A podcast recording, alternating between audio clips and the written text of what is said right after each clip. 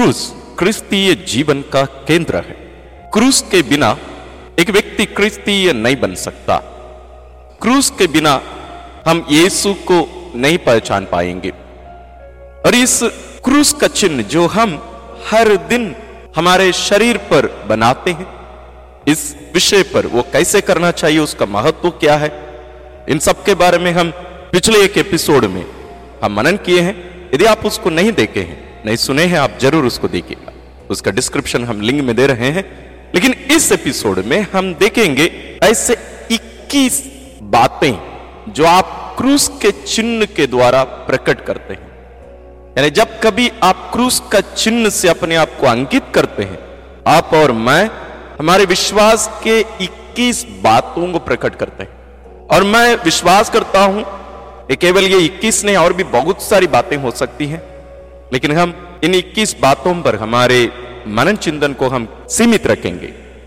आप सुन रहे हैं greater glory of God podcast और मैं हूँ फादर जॉर्ज मेरी क्लैरेट तो क्रूस के चिन्ह के द्वारा जो 21 बातें हम प्रकट करते हैं, वो इस प्रकार है। पहला, इसके द्वारा हम ये बताते हैं कि हम प्रार्थना कर रहे हैं। हमारी हर प्रार्थना का प्रारंभ और समापन क्रूस के चिन्ह से होता है। संत जॉन दमासीन ऐसे कहते हैं कि इसके द्वारा हम अपना मन ईश्वर की ओर उठाते हैं। और क्रूस का चिन्ह एक निरर्थक हाव भाव या अंग्रेज़ी में जो जेस्चर बोलते हैं वो नहीं है। लेकिन ये वास्तव में एक शक्तिशाली प्रार्थना है। और यहाँ पवित्र आत्मा हमें संचालित करते हैं। तो ना केवल क्रूस का चिन्ह हमारे क्रिस्तीय जीवन के कार्यों का प्रारंभ या प्रार्थनाओं का प्रारंभ और समापन है, बल्कि क्रूस का चिन्ह अपने आप में एक शक्तिशाली प्रार्थना है। दूसरा, ईश्वरीय कृपा के लिए अपने आप को खोलना।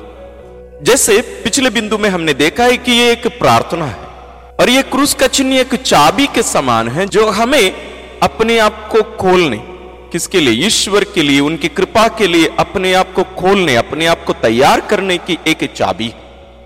यह हमें ईश्वरीय कृपादानों को प्राप्त करने के लिए, हमारे मनोभावों को, या अपने आप को तैयार करने की एक तरीका है। एक रास्ता है, एक माध्यम है, एक चाबी है। तो ये हमें ईश्वरीय कृपादानों के लिए तैयार करता है। तीसरा है, दिन को पवित्र करना। जब आप और मैं क्रूस के चिन्ह से हमारे दिन का प्रारंभ करते हैं और हर कार्य प्रारंभ करने और समापन करने के पहले, या समापन करने के बाद हम क्रूस का चिन्ह से अपने आप को अंगित करते हैं। हम अपने आप को और अपने दिन को, अपने हर कार्यों को हम पवित्र कर रहे हैं। संत जॉन मेरी बियानी, जो पुरोहितों का संरक्षक संत है, वे कहते हैं, हर कार्य जो ईश्वर को अर्पित किए बिना किया जाता है, वो बर्बाद जाता है। यानी हमें हर कार्य ईश्वर को अर्पित करने की ज़रूरत है। क्रिस्तीय जीवन का अर्थ यही है। क्रिस्त के साथ और क्रिस्त के लिए जीना। और हम ये कैसे करते हैं? हमारे दिन के हर कार्य को हम ईश्वर को अर्पित करते हुए हम करते हैं। और हर कार्य प्रारंभ करने के पहले और समापन करने के बाद हम जब क्रूस के चिन्ह से अपने आप को अंकित करते हैं, हम इस सत्य को प्रकट करते हैं। और इसके बारे में हम पिछले वीडियो में भी पिछले एपिसोड में भी हमने मनन किया कि हम एक क्रिस्तीय व्यक्ति दिन में कितने बार हर कार्य प्रारंभ करने से पहले और समापन करने के बाद हम अपने आप को और कार्यों को हम क्रूस के चिन्ह से अंगित करते हैं। चौथा है, मसीह को अपना सर्वस्व समर्पित कर देना। हम क्रूस के चिन्ह से अपने आप को अंगित करते समय, जैसे हम अपने हाथ को अपने माते से अपना हृदय अपने दोनों कंधों की ओर हम लेकर जाते हैं। हम यहाँ अपने संपूर्ण व्यक्ति को मसीह के हाथों में समर्पित कर रहे हैं। यीशु के हाथों में हम अपना शरीर, अपना हृदय, अपनी आत्मा, अपना मन, अन्य शब्दों में कहें तो हम अपना सर्वस्व, अपने आप को मसीह के हाथों में, ईश्वर के हाथों में समर्पित करते हैं। तो जब कभी हम क्रूस का चिन्ह बनाते हैं, हम इस सत्य को प्रकट करते हैं। तो अगली बार जब भी क्रूस का चिन्ह बनाते हैं, इन बातों को ध्यान में रखकर हम क्रूस का चिन्ह बनाए। पांचवा है, ईश्वर के देह धारण को याद करना। पिछले एपिसोड में हमने देखा है, तीन प्रकार का हमारी उंगलियों को रखकर कैसे हम क्रूस का चिन्ह बना सकते हैं। अलग अलग परंपराओं में ऐसे किया जाता है। उनमें से एक में हम देखते हैं, अंगूठे को दूसरी या तीसरी उंगली में दबाकर यानी दोनों उंगलियों को ही रखकर हम क्रूस का चिन्ह भी बना सकते हैं, जैसे बाइसान्टेन और अन्य अलग अलग चर्चों में किया जाता है। उसके द्वारा हम इस सत्य को प्रकट करते हैं कि यीशु, जो ईश्वर का पुत्र है, वास्तव में शरीर धारण किए हैं।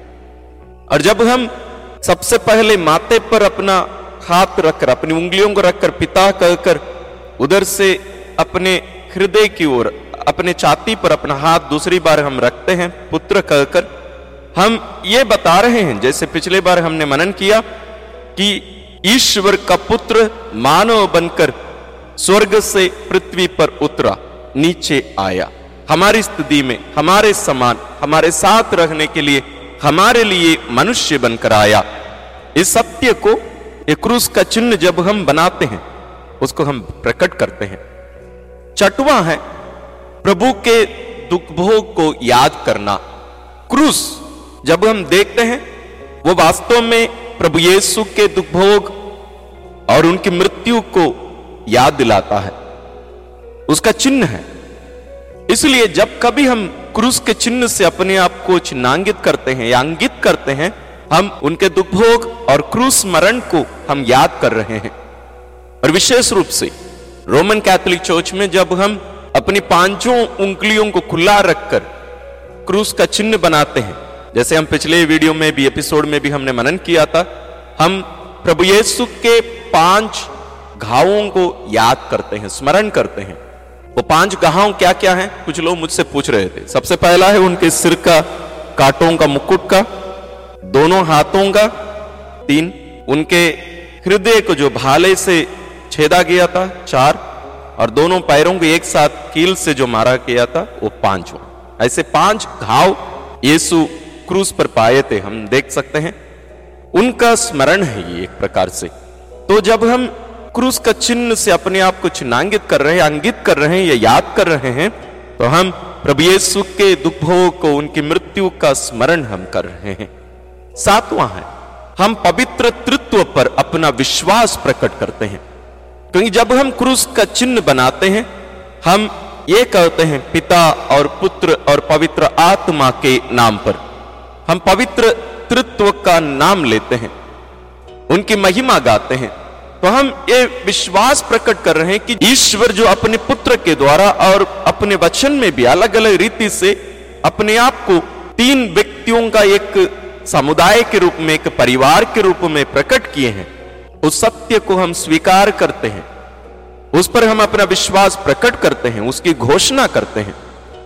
यदि आपको पवित्र तृत्व के बारे में पूरी जानकारी नहीं है, आप उसको समझना चाहते हैं और वास्तव में समझना चाहिए तो हम हमारे चैनल में इसके पहले उस पर एपिसोड्स बनाए हैं।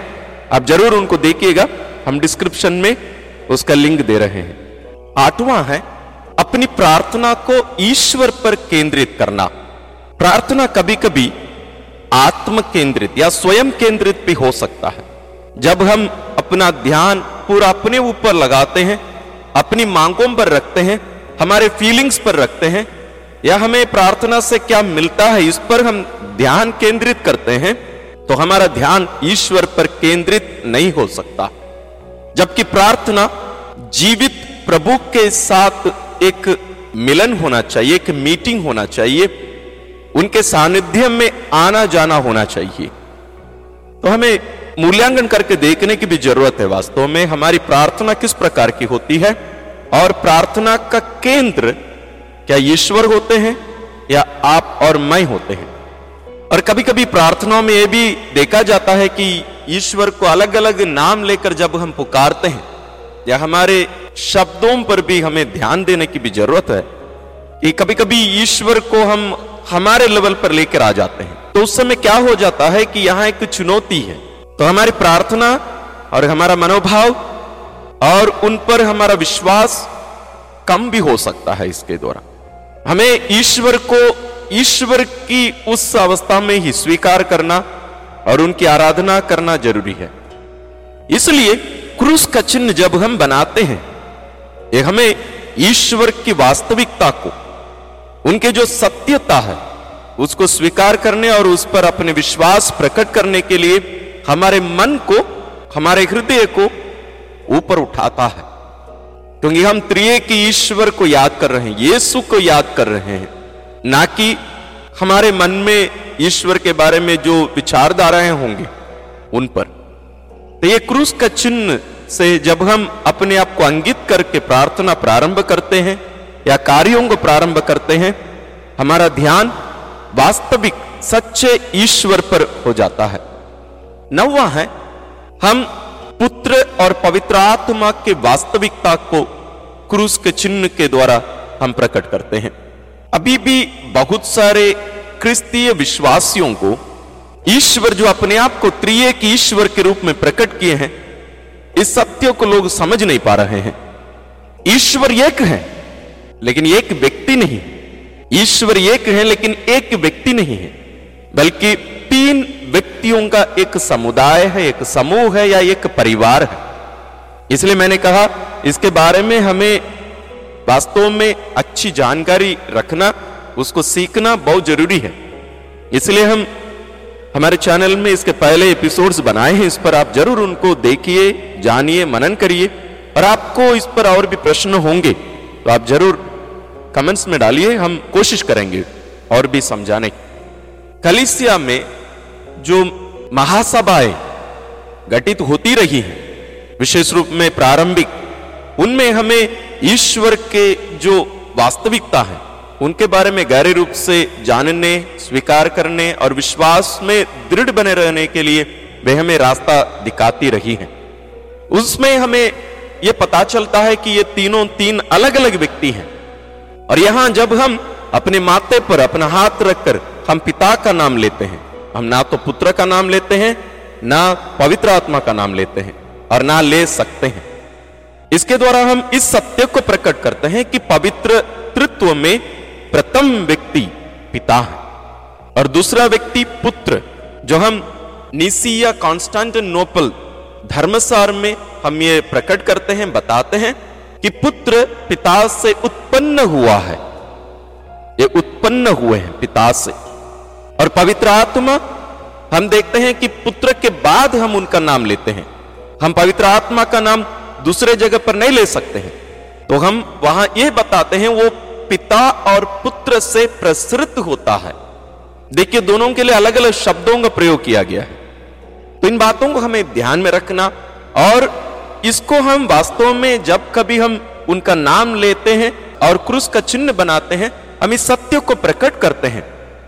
इसके बारे में हम पिछले एपिसोड में और भी गहरे रूप से इस पर मनन किए हैं। यदि आप इस बात को अभी समझ नहीं पा रहे हैं, आप ज़रूर उस एपिसोड को देखिएगा।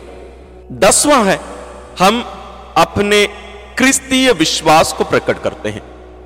क्रूस के चिन्ह के द्वारा, जैसे पिछले एपिसोड में हमने देखा, हम प्रभु यीशु के शरीर धारण उनके दुखभोग और क्रूस मरण एवं पवित्र तृत्व पर हम अपना विश्वास प्रकट करते हैं। देखिए, इस सबसे छोटी प्रार्थना और इस सबसे छोटे हाव भाव के द्वारा हम अपने क्रिस्तीय रहस्य के, क्रिस्तीय विश्वास के सबसे महत्वपूर्ण तीन रहस्यों की घोषणा हम यहाँ कर रहे हैं। मैं दोबारा याद दिलाना चाहूँगा, पहला, प्रभु यीशु का शरीर धारण, उनके क्रूस मरण एवं पवित्र तृत्व पर हम अपना विश्वास यहाँ हम प्रकट करते हैं।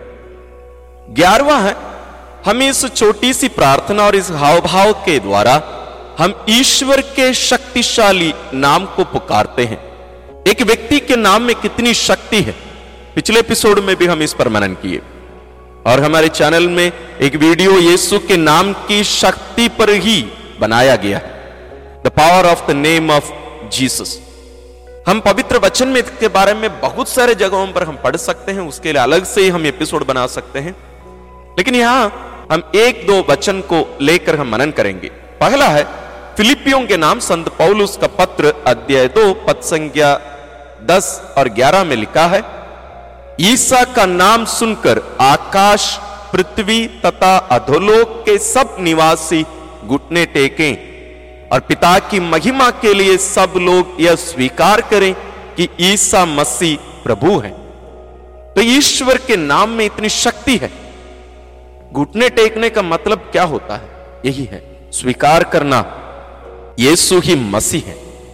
योगन रचित सुसमाचार अध्याय चौदह पद संख्या तेरह और चौदह में हम पढ़ते हैं, तुम मेरा नाम लेकर जो कुछ मांगोगे, मैं तुम्हें वही प्रदान करूँगा, जिससे पुत्र के द्वारा पिता की महिमा प्रकट हो। यदि तुम मेरा नाम लेकर मुझसे कुछ भी मांगोगे तो मैं तुम्हें वही प्रदान करूँगा। ये प्रभु यीशु का कथन है। तो उनके नाम में इतनी शक्ति है। ना केवल यीशु के नाम में, पिता और पवित्र आत्मा के नाम में भी, ईश्वर के नाम में इतनी शक्ति है। हमें जब हम उस नाम को, ईश्वर के नाम को एक साथ भी या अलग अलग भी जब हम लेते हैं, हमें उन नामों की शक्ति को समझकर, स्वीकार करके, विश्वास के साथ लेने की ज़रूरत है। तो जब कभी हम क्रूस का चिन्ह बनाते हैं या पवित्र तृत्व का नाम लेते हैं, हम उनके शक्तिशाली नाम को पुकारते हैं। बारवा है, प्रभु यीशु के साथ अपने आप को क्रूसित करना। क्रिस्तीय जीवन, क्रूस का जीवन है। आजकल बहुत सारे हमारे प्रचारक लोग YouTube में और अन्य माध्यम के द्वारा ये शिक्षा देते हुए हम देखते हैं, सुनते हैं कि ईश्वर हमारे जीवन के सभी दुखों को दूर करेगा। यह वास्तव में बाइबल के एक संदेश नहीं है। क्रिस्तीय जीवन का अर्थ यह नहीं, यीशु में विश्वास करने का अर्थ यह नहीं कि हमारे जीवन में दुख, समस्या, परेशानी, क्रूस नहीं रहेंगे। नहीं। मत्ती रचित सुसमाचार अध्याय 16 पद संख्या 24 में लिखा है, इसके बाद ईसा ने अपने शिष्यों से कहा, जो मेरा अनुसरण करना चाहता है, यानी जो मेरा शिष्य बनना चाहता है, वह आत्मत्याग करे और अपना क्रूस उठाकर मेरे पीछे हो ले। लोग सोचते हैं कि यीशु को अपनाने का या क्रिस्तीय बनने का अर्थ यह हो जाता है कि दुनिया में इस जीवन में, हमारे जीवन में दुख, समस्या, परेशानी नहीं रहेंगे। नहीं, उसका जस्ट उल्टा है अपोजिट है। इसके बारे में भी हम कुछ दस बातों के बारे में एक वीडियो बनाए हैं, जहाँ हम ये जो गलत फेमिया है, गलत धारणा है यीशु की शिक्षा के बारे में, उन पर हम विचार करके दस बिंदुओं को निकालकर एक वीडियो बनाए हैं, एक एपिसोड बनाए हैं। उसका भी लिंक हम देंगे। आप उसको भी देखिएगा, यदि आप नहीं देखे हैं तो। संत पौलुस गलातियों को लिखते हुए अपना पत्र अध्याय दो पद संज्ञा उन्नीस में लिखते हैं, मैं मसीह के साथ क्रूस पर मर गया हूँ। बपतिस्मा का अर्थ ही यीशु के साथ मरकर उनके साथ दफनाए जाकर उनके साथ पुनर्जीवित कर दिया जाना है। बपतिस्मा का अर्थ, रोमियो के नाम संत पौलुस का पत्र अध्याय छह, पूरा पढ़ के देखिए। इस पर भी हम बहुत सारे वीडियोस बनाए हैं, बपतिस्मा क्या होता है? बाइबल के अनुसार बपतिस्मा क्या है? इन सबके बारे में भी हम एपिसोड्स बनाए हैं। यदि आप नहीं देखे हैं, आप उसको ज़रूर देखिए। क्योंकि क्रिस्तीय जीवन का अर्थ है यीशु के साथ क्रूस पर मरना। वो केवल बपतिस्मा जब हम ग्रहण किए, उस समय हम ग्रहण करके वो समाप्त नहीं हुआ है। वो कार्य हर दिन, हर क्षण जारी है, जहाँ हमें मरने का अवसर मिलता है, अपने आप को त्यागने का अवसर मिलता है, यीशु के साथ क्रूस पर अपने आप को अर्पित करने का अवसर मिलता है। तो जब कभी हम क्रूस के चिन्ह से अपने आप को अंगित करते हैं, हम अपने आप को एक प्रकार से यीशु के दुभोग और क्रूस मरण के सहभागी बनाते हैं। तेरवा है, अपने दुखों में सहायता मांगना। पिछले बिंदु में हमने देखा है कि हम यहाँ अपने दुखों के साथ यीशु के पीछे हम जा रहे हैं। हम उनके साथ क्रूसित होने के उस सत्य को हम प्रकट करते हैं। यहाँ हम देख रहे हैं तेरहवें इस बिंदु में हम, हमारे इस दुख भोग में हम यीशु से सहायता मांगते हैं। यीशु जैसे सिमेयोन से सहायता पाए थे, वैसे ही यीशु हमें सहायता देते हैं।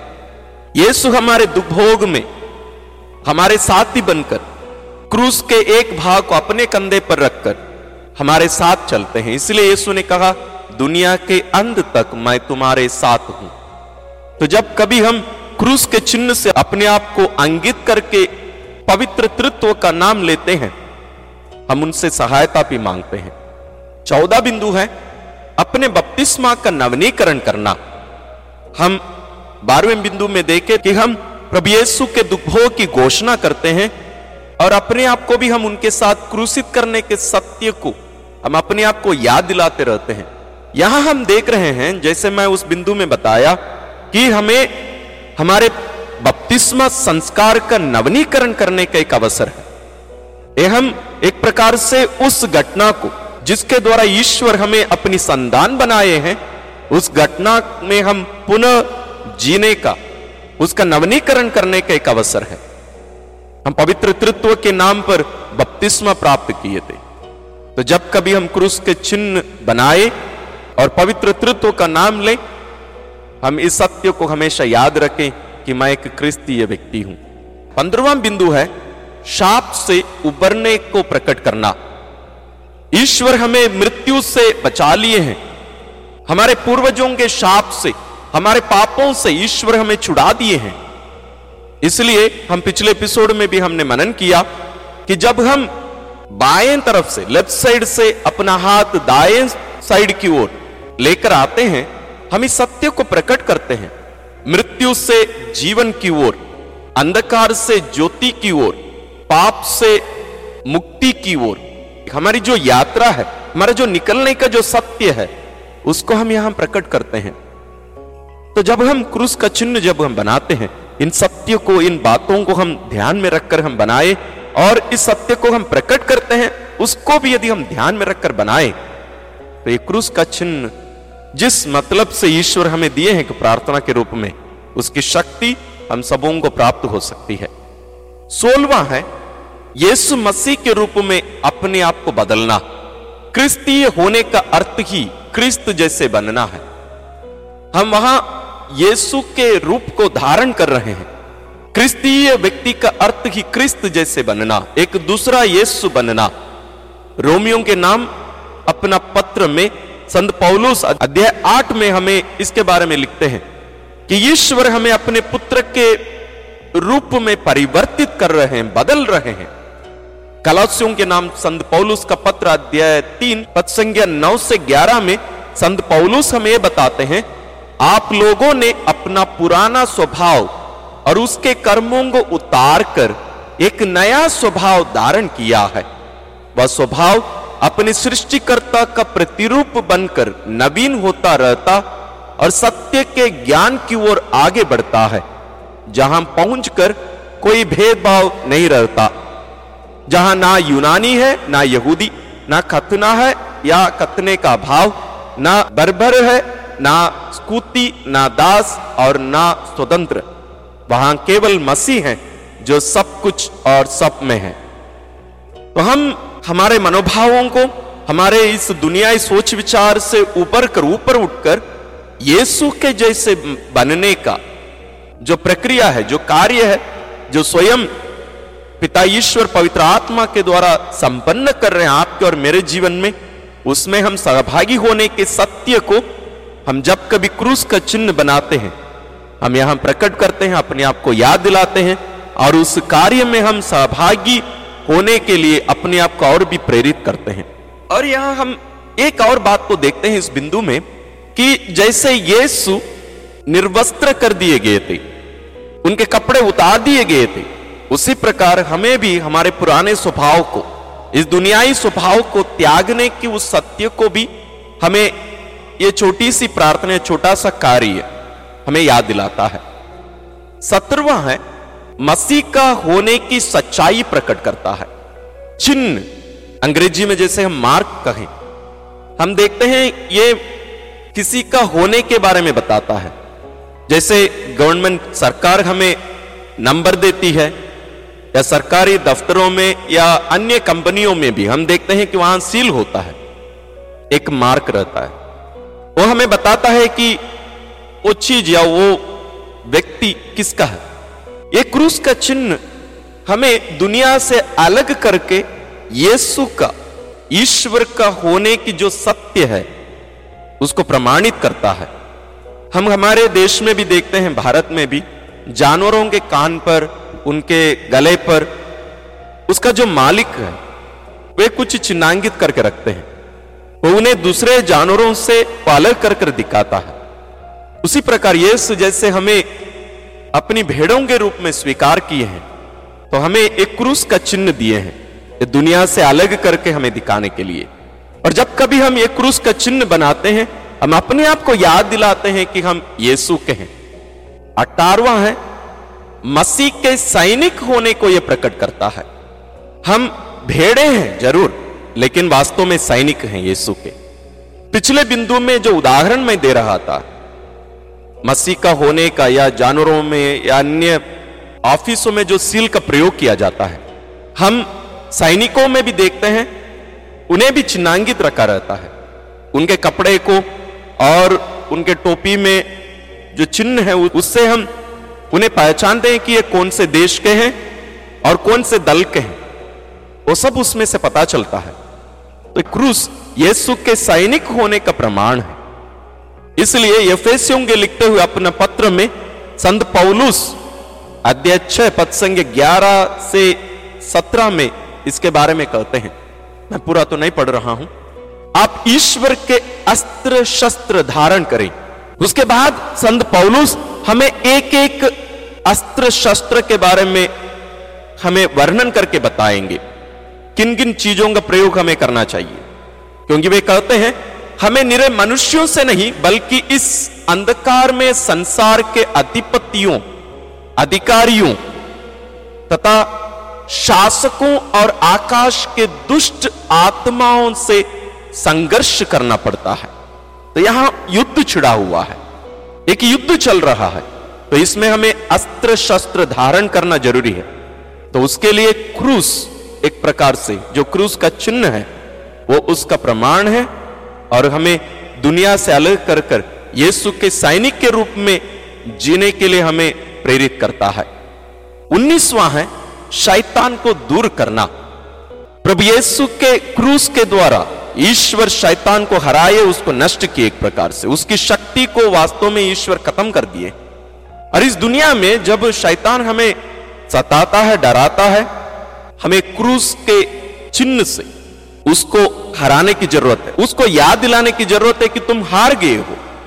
और अपने आप को याद दिलाने की ज़रूरत है कि हम पहले से ही जीत चुके हैं। उसके लिए क्रूस एक प्रमाण है, एक शक्तिशाली एक शस्त्र है, जिसको हमें उपयोग करना चाहिए। अधिकांश लोग डर जाते हैं शैतान को देखकर। हमें डरने की ज़रूरत नहीं है। हमें ईश्वर अपना अस्त्र शस्त्र हमें दिए हैं, क्रूस हमें दिए हैं। जो वास्तव में शैतान को सबसे ज़्यादा डराता है। तो इसका प्रयोग हम करें अपने जीवन में। बीसवां है, पवित्र आत्मा का मोहर लगाना। जैसे हम एक दो बिंदुओं के पहले हमने देखा कि कैसे हम ईश्वर के हो गए हैं और उसका प्रमाण हमारे माते पर, हमारे व्यक्ति पर पहले से ही लगाया जा चुका है। क्रूस का चिन्ह। कुरंतियों के नाम संत पौलोस का दूसरा पत्र, अध्याय एक पद संख्या 22 में हम पढ़ते हैं, उसी ने हम पर अपनी मुगर लगाई और अग्रिम के रूप में हमारे हृदयों को पवित्र आत्मा प्रदान किया है। ये जो पवित्र आत्मा, हमारी आत्मा पर जो मुगर लगाए हैं, उसको हम बाहरी रूप से क्रूस के चिन्ह के द्वारा हम प्रकट करते हैं। वो जो मुहर, जो अमिट चाप हमारे हृदयों पर, हमारी आत्मा पर लगाई जा चुकी है। पवित्र आत्मा के द्वारा। उसको हम क्रूस के चिन्ह के द्वारा हम प्रकट करते हैं। इक्कीसवां है, दूसरों के सामने साक्षी बनना। हर क्रिस्तीय साक्षी बनने के लिए बुलाया गया है। हमें हमेशा क्रूसित प्रभु पर अपना विश्वास प्रकट करते हुए साक्षी बनने की ज़रूरत है। और क्रूस का चिन्ह से ही एक गैर क्रिस्तीय व्यक्ति ये दुनिया हमें क्रिस्त का होने के उस सत्य को स्वीकार करता है, पहचानता है। तो जब हम क्रूस के चिन्ह से अपने आप को अंकित करते हैं, लोग देखकर हमें पहचानेंगे उन लोग जानेंगे ईश्वर की शक्ति को, ना केवल बाहरी रूप से। हर कार्य के समय जब आप भोजन कर रहे हैं अपने साथियों के साथ, जब आप क्रूस के चिन्ह से अपने आप को अंकित करते हैं, सामने वाला देखेगा, ये कर क्या रहा है? हो सकता है आपसे वो पूछे, एक अवसर आप उसको प्रदान कर रहे हैं। अपने विश्वास को उसको बताने का एक अवसर आप स्वयं उत्पन्न किए हैं, बनाए हैं। लोग हम आपसे पूछ सकते हैं, तुम क्या करते हो? इसका अर्थ क्या है? आपको वहाँ यीशु के बारे में सुसमाचार सुनाने का एक अवसर आपको वहाँ मिलता है। इसी प्रकार हर कार्य प्रारंभ करने और समाप्त करने के पहले या बाद में, जब हम क्रूस के चिन्ह का प्रयोग करके पवित्र तृत्व के नाम लेते हैं। इन सभी सत्यों को हम प्रकट करते हैं और इन रहस्यों में हम सहभागी होते हैं और उनका नवनीकरण हम करते हैं। ईश्वर जो कार्य हमारे जीवन में कर चुके हैं उन सबका। तो ये रहे 21 बातें जिनको हम इस सबसे छोटी प्रार्थना के द्वारा हम प्रकट करते हैं। आपको केवल नहीं, मेरे लिए इसके द्वारा बहुत सारी चीज़ों को सीखने का एक अवसर मिला। और हम हर बार जब क्रूस का चिन्ह बनाए पवित्र तृत्व का नाम ले, इन सभी बातों को हम ध्यान में रखकर उनका हम प्रयोग करें और ईश्वर की शक्ति जो वास्तव में उनके क्रूस के द्वारा प्रकट हुआ, उन सबको हम अपनाते हुए वास्तव में जो ईश्वरीय जीवन हमें मिला है, उस जीवन को अपनाते हुए आगे बढ़ने की कृपा, शक्ति, सामर्थ्य ईश्वर अपने क्रूसित पुत्र के द्वारा आपको और मुझे प्रदान करे। और ज़रूर अपने विचारों को कमेंट्स के रूप में आप कमेंट में डालिएगा। ईश्वर आप सबों को आशीर्वाद प्रदान करें।